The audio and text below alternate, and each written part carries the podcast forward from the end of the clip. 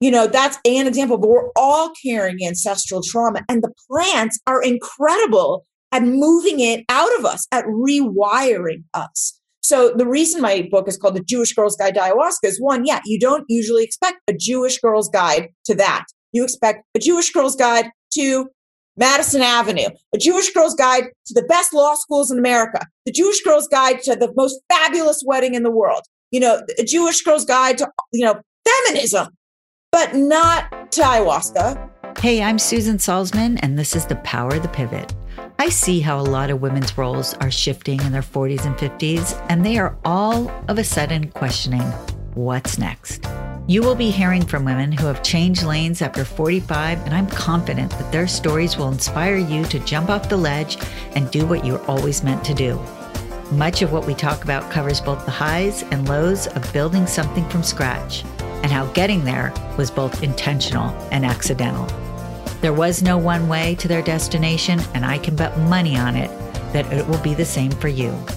Utilizing my 35 years as a corporate girl turned CEO of my own lifestyle brand, I'm sharing all the do's and don'ts in these candid conversations with creatives, philanthropists, and badass, brilliant powerhouses who have taken their passion and turned it into purpose. And showing you how women your age can build, scale, automate, and monetize your ideas and dreams and be reminded of what it feels like to fall in love with yourself all over again. My guest today is Ilana Horwich, a brave entrepreneur and culinary warrior. We met on the beach at Playa del Carmen 10 years ago while at Food Blog Camp. Yep, I know. If you just said to yourself, that sounds like fun, it was. At the age of 20, she packed herself up and moved to Italy, and it was there that she found her passion and appreciation for food. After spending five years eating her way through the country and falling in and out of love, she returned to her home in Los Angeles and founded Meal and a Spiel, a cooking school teaching others how to cook stress free. Her first book, also called Meal and a Spiel, was published shortly after and is a culinary masterpiece. Today, she is living on her ranch in Joshua Tree, California, where she's building an intimate retreat center with a focus on healing ancestral trauma and empowering women and men to surrender to their soul purpose. She is currently writing her second book, A Jewish Girl's Guide to Ayahuasca. More on that to come. Buckle up because this is a good one. Let's dive in. Hey, Ilana, I am so glad you're here. And the reason why you're here is because you're doing some pretty cool shit. And I'm a bit obsessed with you. Mm-hmm. But before you pivoted to this new, interesting, and creative lane that you're currently traveling down, you were into food. And that's how we met on a quiet beach in Playa del Carmen, where we both traveled there for food blog camp. You've come a long way in the past 11 years, and I cannot wait to get into it. But before we do, give us the 411 of how you went from traveling through Italy to starting a food platform to writing a book to now your ayahuasca journey and your new home in the desert. Welcome. Thank you. Thank you, Susan. It's so nice to be here. So, I'm Ilana Horwich. I am the author of Meal and a Spiel How to Be a Badass in the Kitchen. And that's the title of the cooking school that I've had for the last 10 years really at my core though i you know people see me as a chef i consider myself really to be a teacher and a healer. I used to teach high school history. I've done hands-on healing. My professional path has taken many routes um, and it always comes back to teaching and healing. So i did i lived in italy for five years in my 20s and that really informed me not just how to cook but why to cook the joy of cooking and all of my life of teaching experience really gave me the understanding of how to empower people to find that joy of cooking within them as well. And yes, it's true. Now I'm living on 11 acres in Joshua Tree, where I am building an intimate healing retreat center where plant medicines, as well as many other modalities of healing, can be experienced in a really safe and loving way. Ah, so exciting. So let's get into the little Q&A so everybody can get to know you a little bit better. So again, I mentioned that we met 11 years ago and I liked you instantly. And I've always seen you as a girl who's somewhat fearless and does what she sets out to do. Thus, you're brave. And I want to know where that bravery came from. And do you feel your upbringing and or your parents had anything to do with that? Well, that is a great question and a multifaceted question. Wow. Yes. I think First of all, I'll say that I do think I'm brave. And I think what makes me brave is that I really do often feel fear and I am willing to work with it and move towards the things that I want. That I think is probably the true definition of bravery. I think on some level I came in with it. I think on some level it's just my spirit has uh, some fire in there. I've always had a bit of that grit and I absolutely do think my upbringing and my parents had something to do with it. I mean, first of all, my mom is like, you know, hardcore. she's not, it was not a walk in the park. And she's a woman who puts her actions where her thoughts are. So I was raised to take action and to stand up for what I believe in. Though I was raised with a lot of blessings, my parents did not spoil us. You know, we were like, if you don't show up, you know, if you don't get your homework done, you're the one that's going to have to talk to the teacher. It was never like, hey, let us do everything for you. It was the opposite. So a lot of independence was garnered at a very early age.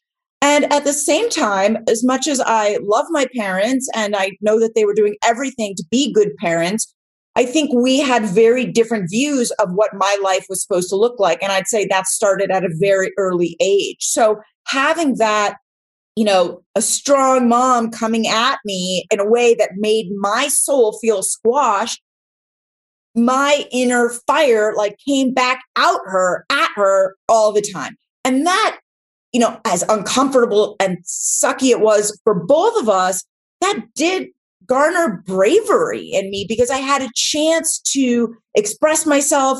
Sometimes I successfully, sometimes unsuccessfully, but you know, it, it builds up the muscle of, of, of a fighter. Mm, I love that. I love that because again, you've, you've really experienced a lot of things, you know, in you know, moving to Italy at a young age and all those kinds of things, which we'll get to. But I, you know, I'm always fascinated by that because you are like so incredibly independent and it really does come through in every conversation and everything that you do and how you present yourself. So I get it now.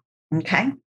So, where did your love for food come from? that might have been also something I was born with. Hmm. You know, I grew up in a house. The joke is, I grew up in a house where no one cooked, and that the kitchen was the only place in the house my mother couldn't find me. So, you know, the kitchen was a place that I could play. And my mom was not a cook at all. She thought that cooking was like anti feminist, and she wanted strong, feminist, career driven daughters. So I would go into the kitchen to play and I would just enjoy that experimentation of watching cheese melt on top of a tortilla in the toaster oven. That was fascinating to me. As a teenager, I actually had a really unhealthy relationship with food. I probably had an undiagnosed eating disorder of just overeating, eating my emotions. And so I did not have a healthy relationship with food. I thought food was the enemy, and yet I couldn't control myself from eating it. So when I moved to Italy when I was 20 years old, I, in my head, was like, that is it. Like, I am shifting this. And I decided that I was going to taste everything, really, really, really taste all the food. So if I was given a salad that had some gorgonzola and a walnut, a radicchio, I, I first picked up just a little bit of the gorgonzola and I let it go all over my tongue you know, oh, this is what gorgonzola tastes like. This is what a walnut is. Like. Because before I would just shove it all in my face. So that was my way of healing my relationship with food was really tasting it. Then when I was in Italy, I went there, you know, without I was 20 years old. I was still in college. I mean, but I took time off of college. I went without my parents' money. I had money saved up for my bat mitzvah and from working for my dad one summer. So let's just say I was on a budget. So cooking was like a huge part of the way that I was able to support myself. You know, I was working in bars, but I wasn't earning a lot of money. I cooked. And I was living with a bunch of Europeans, so I was learning from them. I was learning from the Italians. It just was a natural thing, this cooking. And it was just healing for me. Like I didn't feel like, oh my God, I have to eat all the food right away because it's going to be taken away from me. It shifted into I can make this delicious food whenever I want. I'm it kind of gave me some control back. Like I'm the one shopping and deciding how much of this goes in there. So that's really where my love of cooking came from. I mean, I will still say I love food, but I'm not the foodie that wants to go eat at all the restaurants. I'm more the foodie that wants to go eat at people's grandmother's houses. You know, I love that. I think we're a lot alike in that way because I definitely prefer a home cooked meal than eating out. And this last year has, you know, amplified that, of course. And so now I really appreciate going out, you know, where I didn't before because it's like a luxury now right? Yeah. And sometimes it's just really nice to not have to do the dishes, you know? Yeah. And it's well, like that, an outfit. That is exactly what it is for me right now. I was going meeting a couple friends from high school a couple weeks ago and one of them recommended this place where you like go up and you pick your food and i was like uh if i'm going out i'm gonna be served you know? So it's like that's my mantra right now. Okay so that's awesome. I love that story. I love how you said you took the control back. That's really interesting. Love that. You said something else that, that i'm gonna that's gonna come back to me that really sat with me. Okay so you mentioned that you've taught cooking and for years you taught private cooking classes which was just a conversation that you and I had on the beach 11 years ago when we first met. It wasn't a reality yet, but you fostered that idea and that vision and you made it a reality very quickly after we came back. And and you did it in a very unique way like you infused or merged what you learned in Italy with your roots which I find which I love and then you know after doing that for a while you decided to take all the stuff you've taught and learned and write this beautiful cookbook, not just a cookbook, because I think another place where you and I really get along is in those details, like the details of your cookbook from the cover to the ribbon to just all of it. But you wrote a cookbook, Meal and a Spiel. So talk about that. Meal and a Spiel actually, I would say, started when I left college to go to Italy. I did it because I had an epiphany on a one time mushroom trip, which I heard a voice say to me that I needed to go off into the world to learn about life and love and write about it. Okay. I was not a writing student. I was more mathematically and scientifically oriented. Anyway, I won't get into the whole story of this, but basically the next day, an opportunity for to go to Italy appeared on my doorstep. I didn't write a book when I was there. I just fell in love with cooking as I've just described. But when I started this cooking school, and I decided that I needed a name for it. Well, I was looking for a name. And when I was a kid, I used to read this rhyming dictionary that I had. So I was like always up at night, like looking at rhyming words. So I was like, okay, what rhymes with food? Food, mood. No, okay, nothing there. Meal, what rhymes with meal? Meal, meal, and a, you know, feel, meal, meal and a spiel. And I, I laughed out loud and I was like, oh my gosh, this is going to give me the opportunity not just to give recipes, but to actually write about life like I had been called and been wanting to do. Now, that was at that point 15 years ago. I can write, put a recipe on there, but I'm giving myself permission to write about whatever I want, whatever I think the world needs to hear. Love it. And so, actually, while I was teaching cooking for 10 years, people would come to class and they would get these spiels before every recipe. Granted, once I got in there for a few years, I got so busy developing recipes, the spiels slowed themselves down. But I had been working on this book for, you know, eight years at least before that it came out. And I wasn't exactly sure what it was going to be because I have, you know, I don't just do Italian cooking. I do a lot of healthy cooking as well. I healthify Italian recipes. I do Jewish cooking, but I also do healthy Thai and healthy Mexican and healthy Indian and Israeli and, you know, all of those, a lot of different types of things. So what was I going to include? Took me a while to realize that Meal and a Spiel was going to be the story of an adventurous Jewish girl who went to Italy and came back and taught her community to cook. So in this funny Jewish title, the recipes are Italian with healthy California influences but really, the goal is to turn people into intuitive cooks. Like I don't need people married to the recipe. I don't want people relying on me for the rest of my life. Like everybody has the opportunity to become a badass in the kitchen, to really feel empowered in the kitchen, to have joy, to feel the sexiness of it, and to be able to open their fridge and make something amazing from there. Also, because they know how to stock their fridge and their pantry correctly. I love that. And I think also what fascinates me about you when we have, you know, our private conversations or when we when we're together is that you also know a lot about food and healing and how to bring that into someone's life. It's you're not just teaching a recipe.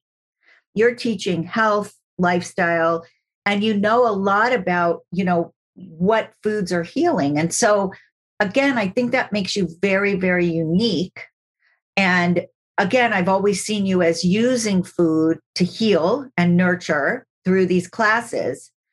And I want to talk about that a little bit. But the second part of this is, you know, you've recently pivoted into a new way of healing. And I think what I want to know is when that pivot, like what was that moment, that pivotal moment that led you to tapping into this new space that you're in? And it's not like a totally new space for you, but it's a new space as a teacher and as an educator and as somebody who loves information you are now you know marrying food and this other part of healing together. But again you've also educated yourself on how food heals. So was that just you being curious and researching or? Yeah so i mean let's just say that the curiosity came from need and desperation so in my early 20s when i got back from italy my body fell apart. Like i experienced exhaustion on such a deep deep deep deep deep profound level that it was honestly very it was very depressing very worrisome to be 23 24 years old and 24 years old and like feel like you can barely make it through the day so I know so much about the healing of food because I used it as medicine for myself. I had to cut out a lots of ingredients and then I had to learn to cook with those ingredients that I could use. So on top of that, and that did not something that lasted 20 just those 2 years. I mean, I've been on a 20 year healing journey of making my body stronger and moving through depression. You know, and they're linked and they're linked. Yeah. And it's a big topic in and of itself. But, you know, depression is something that has run in my family for I don't know how many generations. So I probably wasn't someone that people thought I was depressed because I'd have a vibrant personality and I'm funny, but I was suffering, you know, really had a hard time. And my body issues were a huge part of that because if you don't have the energy to really move, you, you don't feel good. Right.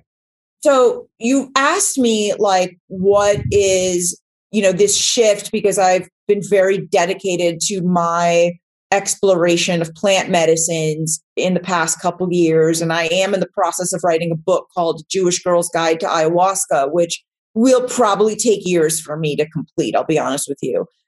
And I'm creating this healing retreat center so, it, in one sense, it's not new, but yes, the plant medicines is new. And what brought me to that? Well, like I said, desperation. You know, for about eight years, I used antidepressants because I like couldn't take it anymore. Eh, the one thing I hadn't tried, I'd done all these natural healing modalities. The one thing I hadn't done is go to a psychiatrist. So I was like, fuck it. Like, honestly, if this is because if I need to go to a psychiatrist, like, I'll do anything at this point. So I did. Now, the antidepressants gave me something to stand on. And as soon as I started the antidepressants is when I started Meal and a Spiel, this cooking school. And so that's healthy. That's actually what antidepressants are good for. They can help you create stability in your life so that then you have something to stand on if you want to go off of them. Now, going off of them is extremely difficult. And I decided to go off of them in the middle of writing Meal and a Spiel, the book because I knew that like nothing could stop me from writing this book. So there was no way that like as painful as because it's excruciating to go from being on meds to not being on meds, like I was going to make it through to the other side. I had this book to carry me. And about nine months later, after going off antidepressants, really being in my therapist's office crying, you know, being like, I don't think I can handle it anymore. Like, I think I got to go back on the antidepressants. She reminded me, she says, Aren't you supposed to be using ayahuasca in a month? Like, isn't, didn't you sign up for that? I said, Yeah, I don't think I can make it another month. You know, she was like, uh, I, you can do anything for a month. That's a good therapist. It's very, very good therapist. And so I went and I used ayahuasca. I did three nights of ayahuasca. And listen, ayahuasca is not a magic pill. But what she showed me was she showed me what it was I needed to work on. She showed me that the, one of the first things she told me is that I had PTSD in my nervous system from an early childhood accident as a toddler and that was creating so much sensitivity in my body. That's why i become so sensitive and had so many allergies and why my body was really having a hard time getting really strong that she wanted to work on my nervous system with me. And as i continued to use her you know i also saw she showed me that i asked her one time a different time what is it? Why what's my health? Why I, I what is it that I need? Like, why is my health not as strong as I want it to be? Granted, it had way stronger than it was, you know, 20 years before, but still, what is it? And she said to me, she says, it's because you've had a broken heart. Hmm. And I know, brings tears to my eyes. And it was the best. Oh. Said that to me. And I understood that she wasn't just referring to all of the, the, the romantic heartbreak that I had had and actually that my body had broken apart after a very big romantic heartbreak, but actually the heartbreaks that I had experienced as a child. And that those, that my heart needed to be opened and healed and acceptance of the dark that is in me, you know, that's in everybody, and to integrate that with the light. And as I've been working with my body has been healing. And another thing I'll just say that she shows me and that the plant have shown me is that I'm not just carrying trauma from my life. I am carrying, like all of us are carrying, trauma from my ancestors. You know, when I was in my mother's womb, that's when her father discovered that all of his family was murdered in Poland. Right. So, you know, that is felt by a fetus. Um, that's felt by my mother. That was felt inside my mother who was raising me when I was a child. You know, that's an example, but we're all carrying ancestral trauma. And the plants are incredible at moving it out of us, at rewiring us. So the reason my book is called The Jewish Girl's Guide to Ayahuasca is one, yeah, you don't usually expect a Jewish girl's guide to that. You expect a Jewish girl's guide to Madison Avenue, a Jewish girl's guide to the best law schools in America, the Jewish girl's guide to the most fabulous wedding in the world, you know, a Jewish girl's guide to, you know, feminism, but not to ayahuasca. And also because it's, because it's honesty. You know, it's all about because the other stuff is superficial. Well, I look, go law school, feminism, you know, not necessarily. Jewish girls are smart, you know, or we're smart, but it's this surrender. The plant medicines require surrender. And that is something Jewish women are not good at doing. And honestly, thank God we weren't good at surrendering because we wouldn't be alive we wouldn't be here. Our people wouldn't be here if Jewish women rolled over easily. But now, at least in the United States, mostly we're in a safe space. Many of us have the opportunity to learn how to surrender to the divine, to the plants, to the, you know, to our spirits, to the soul life if we choose. And the ancestral legacy part is a huge part of the work that I do, that I want to bring on my property here, and that I'm going to write about in my book. So, how were you enter? Like your therapist knew you were going in 30 days to experience ayahuasca. How were you first introduced to it? Like, where did that introduction come from?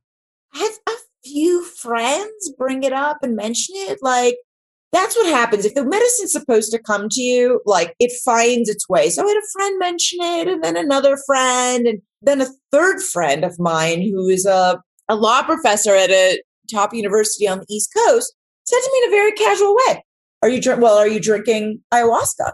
I was like, No, as if everybody drinks ayahuasca. And she says, Well, well, and I, and I looked at her and I saw the way her life had been shifting in the last couple the last few years. And she's a really solid person, a really kind person, a really empathic person. And so when I got to the point of getting off the antidepressants and I was like, I am desperate, I called her and I said, Can you take me with you to your retreat? Because they don't let you just show up alone. You have to come with your friend that already knows them. Can you take me with you?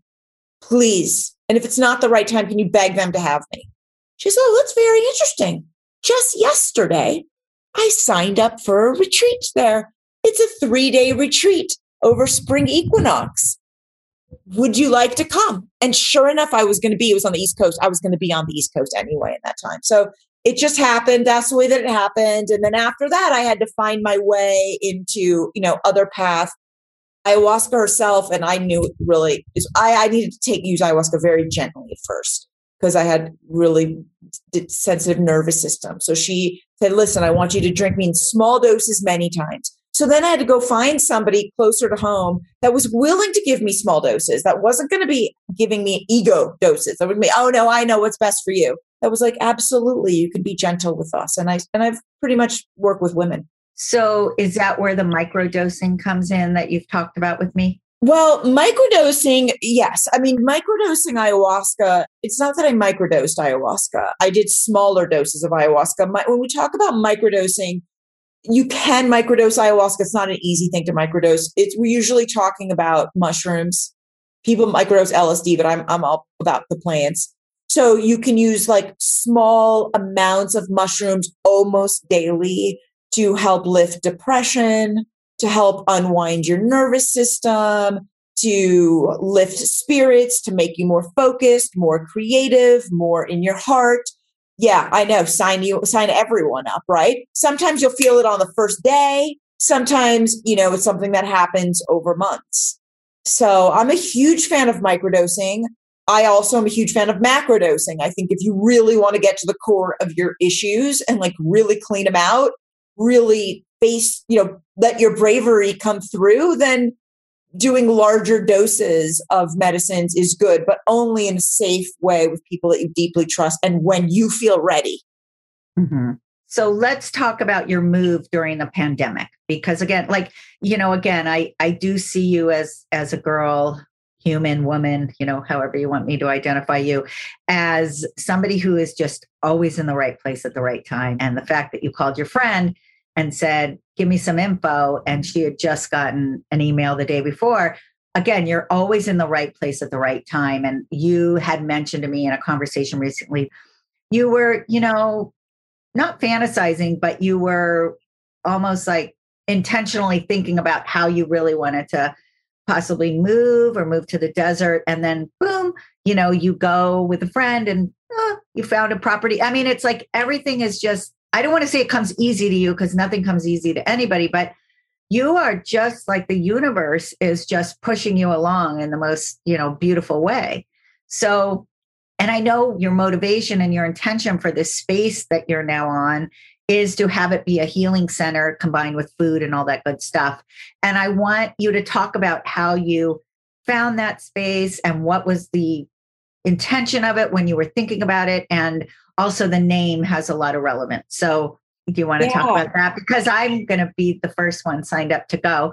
And so, you know, and I think I know a lot of people who are going to want to do it as well. So talk about that vision.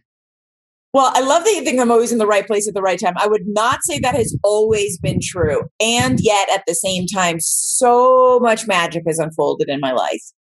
And there's been years when the magic has not unfolded in my life. Believe me. So when I look back at when does the magic unfold and when does the magic not unfold, it's really in that place of like heart trust, you know, just like being centered in your heart and being open to what comes your way, even when it may not look exactly the way that you want it to look, and not trying to control the outcome so, you know, when I was living in Italy over 20 years ago, I had this vision for I wanted a retreat center. Now, I didn't know what it was going to be.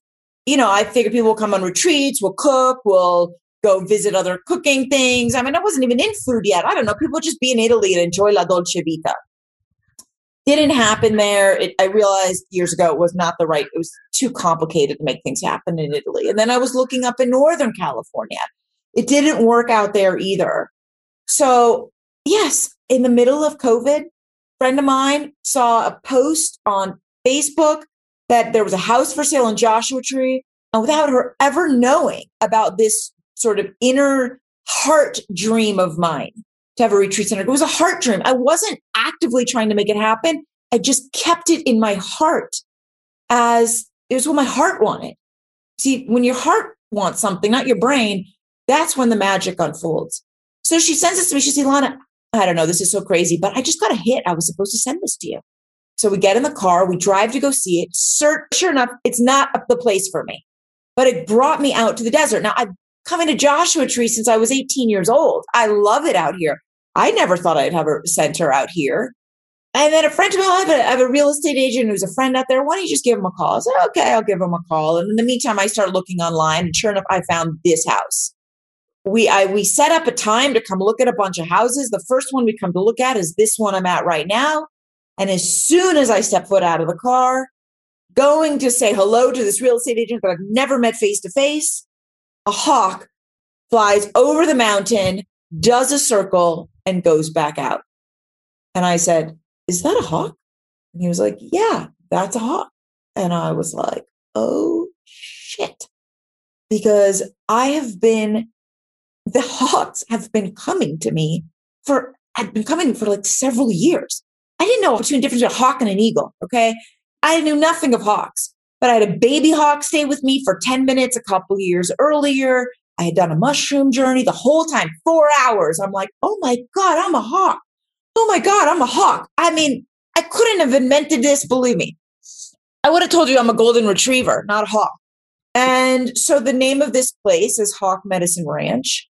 And yeah, I can tell you that I am supposed to be here because I've come up with some other like maybe issues and the issues all resolving, all resolving in my favor. And so it really feels like this is the right place for me. You know, and the vision that I have is actually is continually being developed, but so much of it is developed based on the land itself. So, for example, you know, a friend of mine was here helping me set up, and she suggested, you know, it'd be really great to have like an outdoor, like amphitheater, like botanic, like a teatro botanico on the land. Okay, let's go out and see where we can find. Sure enough, there's a circle on the land with a huge boulder right where the stage would be. And then I started, you know, I used to do stand up comedy. I gave it a shot as an actor. I know how important voicing yourself in front of other people with the potential of making a fool out of yourself is important for breaking through barriers within. So mm-hmm. I began to see, wow, this Teatro Botanico is a place for people to voice themselves as well, to stand up and say to other human beings and to the universe who they are and what they want and what their hearts desire, because that's how things become true.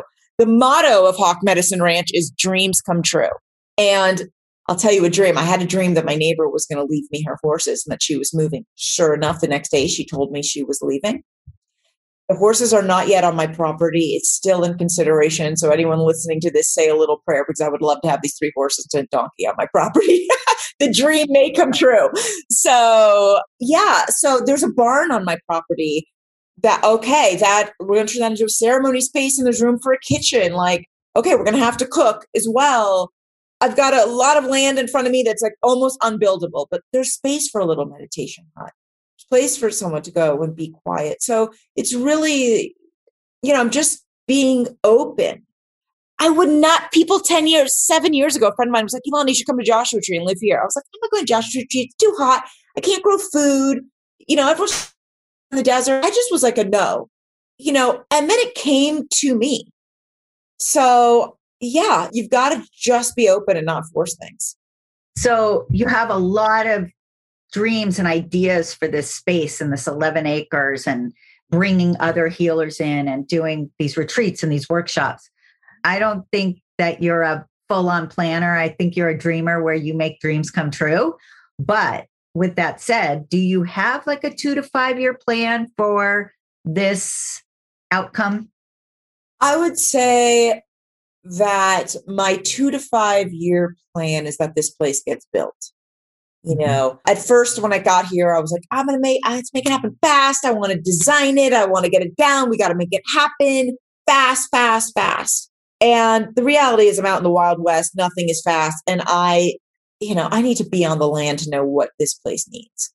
Mm-hmm. So and getting permits out here at San Bernardino County, believe me, this is not fast. So we've already been doing ceremonies on the property, but you know, I'd say the two year plan is to have it built. And in the meantime, I'm connecting with extraordinary healers of all kinds. And, you know, it's just the the seeds are getting planted. So right now is really about seed planting time. And it, this cannot be built with the masculine yang of like, I'm gonna make it happen and then I'm gonna promote myself.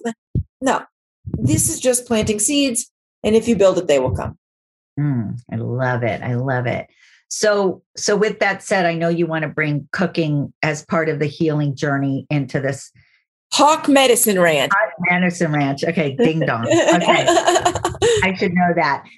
So, cooking is now really for you personally. You don't teach or anything like that. I'm anymore. not teaching right now. I need to take some time to like really integrate that whole experience I just told you about. I mean, basically, I like delivered a book and like carried myself out of like a lifelong yeah. Know, depression all at once. So this has just been a super healing time for me. No, I mean, it's not just me cooking here. Like other people are going to be cooking here. We're going to be teaching cooking. It's just that that I want that to be integrated with other things. So the future is definitely outlined. You know, you got your roadmap in your head and in your heart. So what does today or next week, what do you what are you doing right now? Is it where are you at? Right now, I'm in design phase for the house. So, and we're not actually in the design phase for the actual structures. We're in the design phase of the land because, again, this is not Los Angeles. Like, I happen to have city water on my house, but you know, several acres over, like I may need a well, you know, we need to bring electricity in. Like it's all we're on septic t- tanks here. Like, so there's that's the plan I'm in right now is really understanding how this land works and what would need to go where. And then, you know, I'm also I'm in my space. You know, I'm really growing myself. And that is as important as any other part of that project. Because if I'm going to be holding space for people to come do healing, I need to be in a strong, open space where I can care, hold the container for others to come and do their work. Mm, I'm so excited. It's really amazing. And when I first saw the transition or the announcement, you know, on social media, of course, because you and I have been in touch over the years and we've, you know, had lunch and talked, you know, stayed in touch. But when I first saw it, it just hit me like, oh, it was like this amazing, like the birds were singing. And it was just, I felt this magic. And I think I DM'd you like immediately or whatever, but it's it's really exciting what you're doing. And and I think what's most exciting about it, not that it's, you know, it is what it is, but that you're doing it. You know, and I I talk to a lot of women in my business, you know, as a business strategist, right? And a lot of women our age. And that fear, that doubt is so prevalent that breaking through that doubt is sometimes impossible. But you don't have the doubt. You simply have the you you cast the vision. Well, I was just going to say, you know, the one point that I didn't make is that actually before this magic of Hawk Medicine Ranch happened, I was pushing hardcore to continue to get my book out there. Okay. So I've been promoting it and then I got a distribution deal. I'm promoting it more and promotion more, and more, and more, more, more, more, more, more. And I hit wall after wall after wall after wall after wall after wall. You'd think at that point I would surrender. No, Jewish women don't surrender. I kept going and after wall after wall after wall until finally I was like, all right, I got to let go. This mm-hmm. book is going to have to have a life of its own. And mm-hmm. once I let go, this came to be. So it's like the fear gets us, but sometimes we also just have to let go. Yeah. I had an experience like that right before COVID hit. I was gifted taken with a girlfriend of mine to Baja to a whale reserve to witness the whales breed and mate. And I had that moment the last day on the boat of just trusting and surrendering. And it takes a while for us to get to that place. And before I let you add whatever the heck you want to add, I want to just bring up one other topic because I really do love and embrace and I admire the way you really hold on to being a Jewish woman in today's society. And You really do bring that into all threads of your life. You know, first it was the cooking, even though you really learned how to cook in Italy, you brought it back here to your community and you really highlighted, you know, Uh, there's a lot of intonation in your cooking and in your book and in your classes about Jewish women. And now you're bringing it into this whole new sphere and this pivot of the Jewish Girl's Guide to Ayahuasca. So I just want to talk about like that ownership of that and that feeling super comfortable about sitting in that. Because look, we are, you know, unfortunately, you know, really up until a couple years ago, I really thought we were a little bit more tolerant country. And that's definitely, you know, not maybe the case. So I love that you, again, bravery, you know, and ownership. So I would love for you to talk about that a little bit. Yeah. You know, it's funny. When I was a kid, I was so annoyed that I was Jewish because I have to go to Hebrew school three times a week. It was like, it was just, it was like, God, I, you know, it was a real pain in the butt. When I went to Italy, and the first time I walked through the Jewish ghetto, there's Roman columns and a Roman amphitheater right there in the Jewish ghetto, Teatro Marcello, for those of you who have been there. And I was so taken by these columns and this theater. And then I had a thought. I was like, wait a second. My people are older than this. And that really hit me strong. I was like, wow, there must be something really amazing about our people that maybe I haven't been taught yet, but, you know, or maybe I was taught in certain ways but not really. And I really felt that. And then my Italian friends were always very curious that I was Jewish. They were like, it was almost like I was exotic. And growing up in West LA, I didn't know it was exotic. So I had this feeling of like, we are unique, you know, and I don't think I can separate myself from being Jewish. I saw this beautiful quote in a book that I read years ago by, I can't remember the name of it, but the author was Alain Elkann. He is an Italian Jew. And the quote is this if you are Jewish, an artist, an Italian, or gay, you can run from any of those identities as hard and far as you want, but you will never be able to escape them. Those are Jewish, Italian, being an artist, or being gay. Hmm very strong sentiment. Very. and and i feel that you know? I mean just even the way i process things in humor like i always have. I don't know that that's just my personality. That is like in my genes you know? I relax listen to comedy. Like i can fall asleep watching south park because that's like i i like that's where i'm at. So yeah and i know and I'm, i was a history teacher and i have two deg- i have an undergraduate and graduate degree in jewish italian history and culture I'm very aware that people don't like us all over the world. And I'm very aware of how much suffering we have gone through. I don't know. I just also think we're amazing. I do too. You're an old soul. very you. old soul. I, I, I love it so much. Anything else you want to add that I didn't ask or you want to touch upon or because there's so much here. We may have yeah. to do this again. Yeah, no, there is so much. I'll just add one thing to the last thing I was saying is I'm reading a book right now about the shamanism in Jewish culture. And I haven't gotten into it enough to speak a lot, but I would say that I really do think, and this is what I've been learning from the plants, that the spirit, the the Jewish spirit the soul of the Jewish woman is very different than what we've seen in the last 2000 years.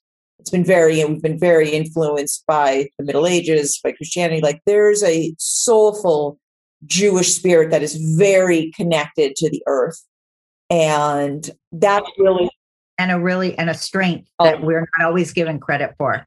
A lot of strength, a lot of beauty. And that's what I want to explore. And that's what I want to share. It's amazing, amazing. Okay, so the next set of questions are kind of silly. It's kind of like we all want to know, but it's kind of like speed dating. So it's like really quick off the top of your head, kind of bada bada. And you being a comedian, you know, I think that this will be super fun. Okay, ready? Yep. What vice has gotten you through quarantine? Oh gosh. Well, I don't know if this is a vice, but cacao. I drink cacao every morning. That has like literally gotten me through quarantine. Oh, you'll tell me about that. Okay. Are you an AM or PM person? Oh, I was always a PM person, always, always, always. Since I moved to the desert, I'm now AM. As soon as I go back to LA, I'm PM again.